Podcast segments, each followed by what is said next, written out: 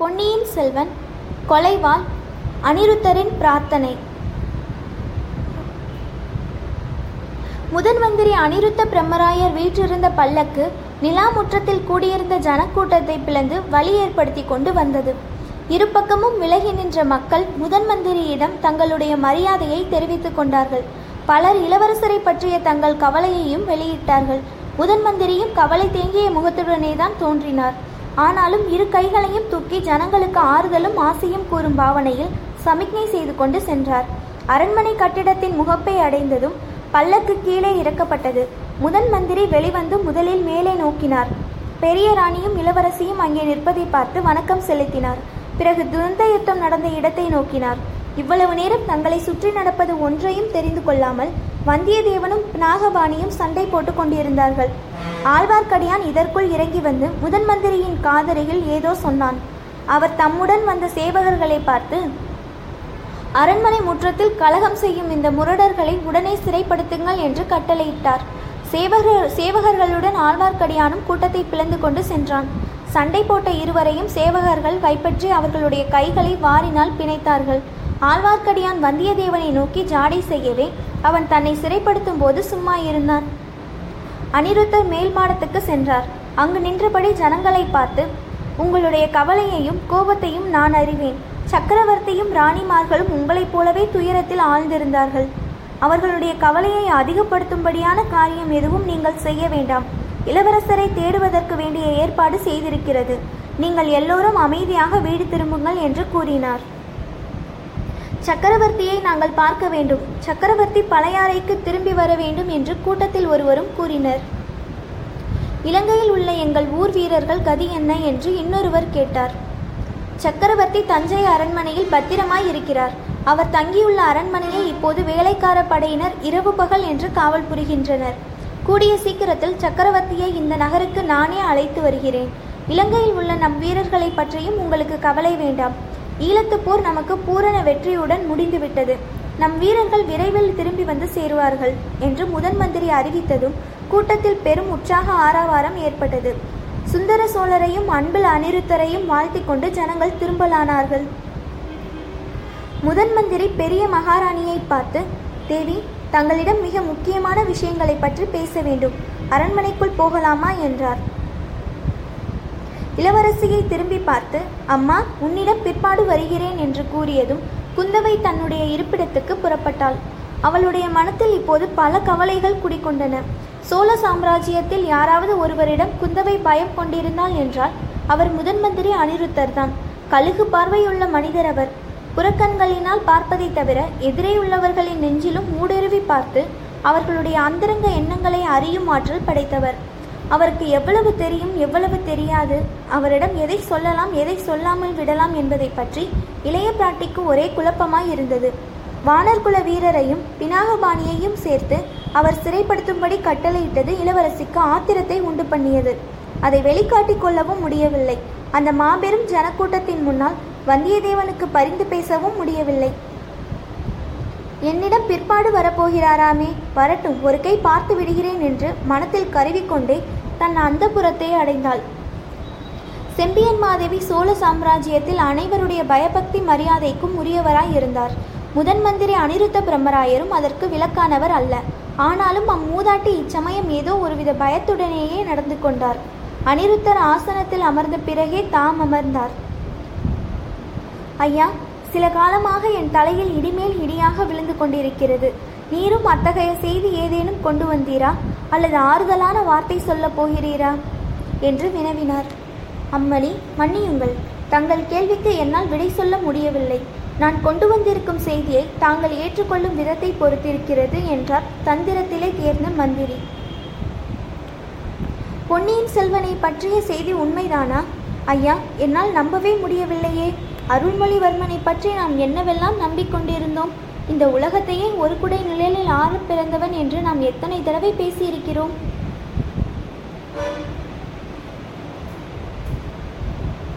பெருமாட்டி ஜோசியர்கள் அவ்விதம் சொல்வதாக தாங்கள் என்னிடம் கூறியது உண்மைதான். அடியேன் தங்களை மறுத்தும் பேசியதில்லை ஒத்துக்கொண்டும் பேசியதில்லை. அது போகட்டும். இப்போது சொல்லுங்கள் பொன்னியின் செல்வனை சமுத்திரராஜன் கொள்ளை கொண்டு விட்டது நிச்சயம்தானா? நிச்சயம் என்று யார் சொல்ல முடியும் தாயே? அம்மாதிரி செய்து நாடு நகரம் எங்கும் பரவி இருப்பது நிச்சயம். அது உண்மை என்று ஏற்பட்டால் இந்த சோழ நாட்டின் கதி என்ன? எத்தகைய விபரீதங்கள் ஏற்படும்? விபரீதங்கள் அது உண்மை என்று ஏற்படும் வரையில் காத்திருக்கப் போவதில்லை என்று தோன்றுகிறது. ஆமாம் விபரீதம் நேரிடுவதற்கு வதந்தியே போதுமானதுதான். இந்த பழையாறை நகர மக்கள் இவ்வளவு ஆத்திரம் கொண்டு திரளாக அரண்மனைக்குள் பிரவேசித்ததை இதுவரையில் நான் பார்த்ததில்லை. பழையாறையில் மட்டும்தான் இப்படி நடந்ததென்று கருத வேண்டாம். தஞ்சாவூர் நகரம் நேற்று முதல் அல்லோல கல்லோலமாய் இருக்கிறது. வேலக்கார படையினர் சக்கரவர்த்தியின் அரண்மனையை அரண்மனையை விட்டு நகரம் மறத்து விட்டார்கள். மக்கள் கோட்டைக்குள் திரள் திரளாக புகுந்து பழுவேட்டரையர்களின் மாளிகைகளை சூழ்ந்து கொண்டார்கள். மதங்கொண்ட யானைகளை ஜனங்கள் பேரில் ஏவிவிட்டு அவர்களை கலைந்து போகும்படி செய்ய வேண்டியதாயிற்று. ஐயோ இது என்ன விபரீதம்? எத்தகைய பயங்கரமான செய்தி? மதுராந்தகர் பழையாறைக்கு வந்துவிட்டதே நல்லதாய் போயிற்று. இல்லாவிடில் அந்த பயங்கரமான பழி அவரையும் சேர்ந்திருக்கும். ஐயா மதுராந்தகன் எப்படி மாறிப்போயிருக்கிறான் என்று தெரிந்தால் ஆச்சரியப்பட்டு போவீர்கள். ஆச்சரியப்பட மாட்டேன் தாயே அவையெல்லாம் எனக்கு சில காலமாக தெரிந்த விஷயம்தான் தெரிந்திருந்தும் அவனுடைய மனத்தை மாற்ற தாங்கள் ஒரு முயற்சியும் செய்யவில்லை. இப்போதாவது யோசனை சொல்லி உதவுங்கள். அம்மா மதுராந்தகருடைய மனத்தை மாற்ற வேண்டிய அவசியம் இருப்பதாக எனக்கு தோன்றவில்லை. அவருடைய காட்சியை கட்சியை ஆதரித்து பேசவே நான் வந்திருக்கிறேன். அப்படியென்றால் எனக்கு விளங்கவில்லை ஐயா. அம்மணி மதுராந்தகர் இந்த சோழ சிங்காதனம் தமக்கு உரியது என்று கருதுகிறார். சக்கரவர்த்திக்கு பிறகு தாம் இந்த ராஜ்யத்தை ஆள வேண்டும் என்றும் ஆசைப்படுகிறார். அது நியாயமான ஆசை. நன்றாக அவர் மனத்தில் வேரூன்றிவிட்ட ஆசை. அதை தடுக்க முயல்வதினால் சோழ ராஜ்யத்துக்கு நன்மை ஏற்படாது. அதை நிறைவேற்றி வைப்பதுதான் உசிதம். ஐயோ இது என்ன வார்த்தை? தாங்கள் கூடவா சோழ சக்கரவர்த்திக்கு துரோகம் செய்ய துணிந்து விட்டீர்கள்? இது என்ன விபரீத காலம்? பெருமாட்டி சக்கரவர்த்திக்கு துரோகம் செய்ய நான் கனவிலும் கருதியதில்லை. சக்கரவர்த்தியின் கட்டளையின் பேரிலேயே வந்தேன். அவர் தங்களிடம் விண்ணப்பித்துக் கொள்ள சொன்னதைத்தான் சொல்கிறேன். சக்கரவர்த்தியின் காலத்துக்கு பிறகு மதுராந்தகர் சிங்காதானம் ஏற விரும்புகிறார். பழுவேட்டரையர்கள் அவர் அதற்காக சதி செய்கிறார்கள். ஆனால் சக்கரவர்த்தி இப்போது மதுராந்தகருக்கு முடிசூட்டு விட்டு முடிசூட்டிவிட்டு சிங்காசனத்திலிருந்து விலகிக்கொள்ள விரும்புகிறார். இதற்கு தங்கள் சம்மதத்தை பெற்று வரும்படி என்னை அனுப்பியிருக்கிறார்.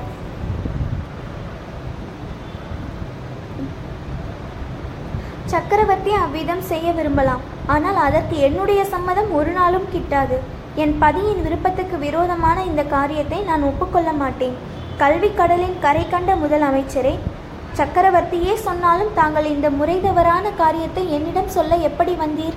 சோழ சிங்காசன உரிமையை பற்றி தங்களுக்கும் எனக்கும் மட்டும் தெரிந்த சில உண்மைகள் இருக்கின்றன என்பதை தாங்கள் அடியோடு மறந்துவிட்டீர்களா? அம்மணி நான் எதையும் மறக்கவில்லை. தங்களுக்கு தெரியாத சில உண்மைகளும் எனக்கு தெரியும். ஆகையினாலேயே சக்கரவர்த்தியின் தூதனாக தங்களிடம் வந்தேன். ஐயா தங்களுடைய மதிநுட்பமும் ராஜதந்திரமும் உலகம் அறிந்தவை. அவற்றை பெண்பாலாகிய என்னிடம் காட்ட வேண்டாம். பெருமாட்டி தங்களிடம் நான் வாதாடி வாதாட வரவில்லை. என் சாமர்த்தியத்தை காட்டுவதற்கும் வரவில்லை. இந்த சோழ நாட்டை பேராபய பேரபாயத்திலிருந்து காப்பாற்றி அருளும்படி மன்றாடி பிரார்த்தனை செய்ய வந்தேன். தங்கள் பிரார்த்தனையை பிறைசூடு பெருமானிடம் செலுத்திக் கொள்ளுங்கள் அல்லது தங்கள் இஷ்ட தெய்வமான விஷ்ணுமூர்த்தியிடம் பிரார்த்தனை செய்யுங்கள். ஆம் தாயே தாங்கள் பெரிய மனது செய்யாமற் போனால் அம்பலத்தானும் அரங்கத்தானும் தான் இந்த நாட்டை காப்பாற்ற வேண்டும். அப்படி என்ன ஆபத்து இந்த நாட்டுக்கு வந்துவிட்டது? மதுராந்தகன் சிங்காதனம் ஏறுவதால் அதை எப்படி தடுக்க முடியும்? கேளுங்கள் பெருமாட்டி இன்றைக்கு இந்நகர மாந்தர் கொதித்தெழுந்தது போல் காஞ்சிபுரத்திலிருந்து ராமேஸ்வரம் வரை உள்ள மக்கள் இன்னும் இரண்டு மூன்று நாளைக்குள் ஆத்திரமடைந்து கொதித்தெழுவார்கள் அத்துடன் முடிந்து விடாது. இலங்கையிலிருந்து பூதி விக்ரமகேசரி ஏற்கனவே படை திரட்டி கொண்டு புறப்பட்டு விட்டார் என்று அறிகிறேன். ஆதித்த கரிகாலனுக்கு செய்தி எட்டும்போது அவனும் பொறுக்க மாட்டான். வடதிசை சைனியத்துடன் தஞ்சையை நோக்கி கிளம்புவான். பழுவேட்டரையர்களும் மற்ற சிற்றரசர்களும் ஏற்கனவே படை திரட்டி கொண்டிருக்கிறார்கள். கௌரவர்களுக்கும் பாண்டவர்களுக்கும் நடந்த யுத்தத்தை போன்ற பயங்கரமான தாயாதி சண்டை இந்த நாட்டில் நடைபெறும். தங்களுடைய உற்றார் உறவினர் எல்லாரும் அழிந்து விடுவார்கள். இதையெல்லாம் தாங்கள் பார்த்து கொண்டிருக்க போகிறீர்களா? ஐயா மதிநுட்பம் மிகுந்த முதல் மந்திரியே எனக்கு உற்றார் உறவினர் என்று யாரும் இல்லை. மேற்கே மலைநாட்டில் அவதரித்த சங்கரர் என்ற மகாபுருஷனை பற்றி தாங்கள் கேள்விப்பட்டிருப்பீர். அந்த மகான் மாதாச பார்வதி தேவி பிதாதேவோ மகேஸ்வர பாந்தவ சிவபக்தாசவ சிவபக்தாச என்று அருளியிருக்கிறார். என்னுடைய அன்னை பார்வதி தேவி என் தந்தை பரமசிவன் என் உற்றார் உறவினர் சிவபக்தர்கள். இந்த உலகில் வேறு பந்துக்கள் எனக்கு இல்லை. அம்மணி அதே ஸ்லோகத்தில் சங்கரர் அருளியுள்ள நாலாவது வாக்கியத்தை தங்களுக்கு நினைவூட்டுகிறேன். ஸ்வதேசோ புவனத்ரய என்றும் அவர்தான் சொல்லியிருக்கிறார். நாம் பிறந்த தேசம்தான் நமக்கு மூன்று உலகமும். தங்களுடைய சொந்த நாடு உள்நாட்டு சண்டையினால் அழிந்து போவதை தாங்கள் பார்த்து கொண்டிருப்பீர்களா? என்னுடைய சொந்த தேசம் எனக்கு மூன்று உலகத்தையும் விட அருமையானதுதான். ஆனால் இந்த சா நகலத்து சோழ நாடுதான் நம்முடைய சொந்த நாடா? ஒரு நாளும் இல்லை. வடக்கே கைலையங்கிரி வரையில் உள்ள நாடு என்னுடைய நாடு. சோழ நாட்டில் இடமில்லாவிட்டால் நான் காசி கஷேத்திரத்துக்கு போவேன். காஷ்மீரத்துக்கும் கைலாசத்துக்கும் போவேன். அப்படி யாத்திரை கிளம்பும் யோசனை எனக்கு வெகு நாளாக உண்டு. அதற்கு உதவி செய்யுங்கள்.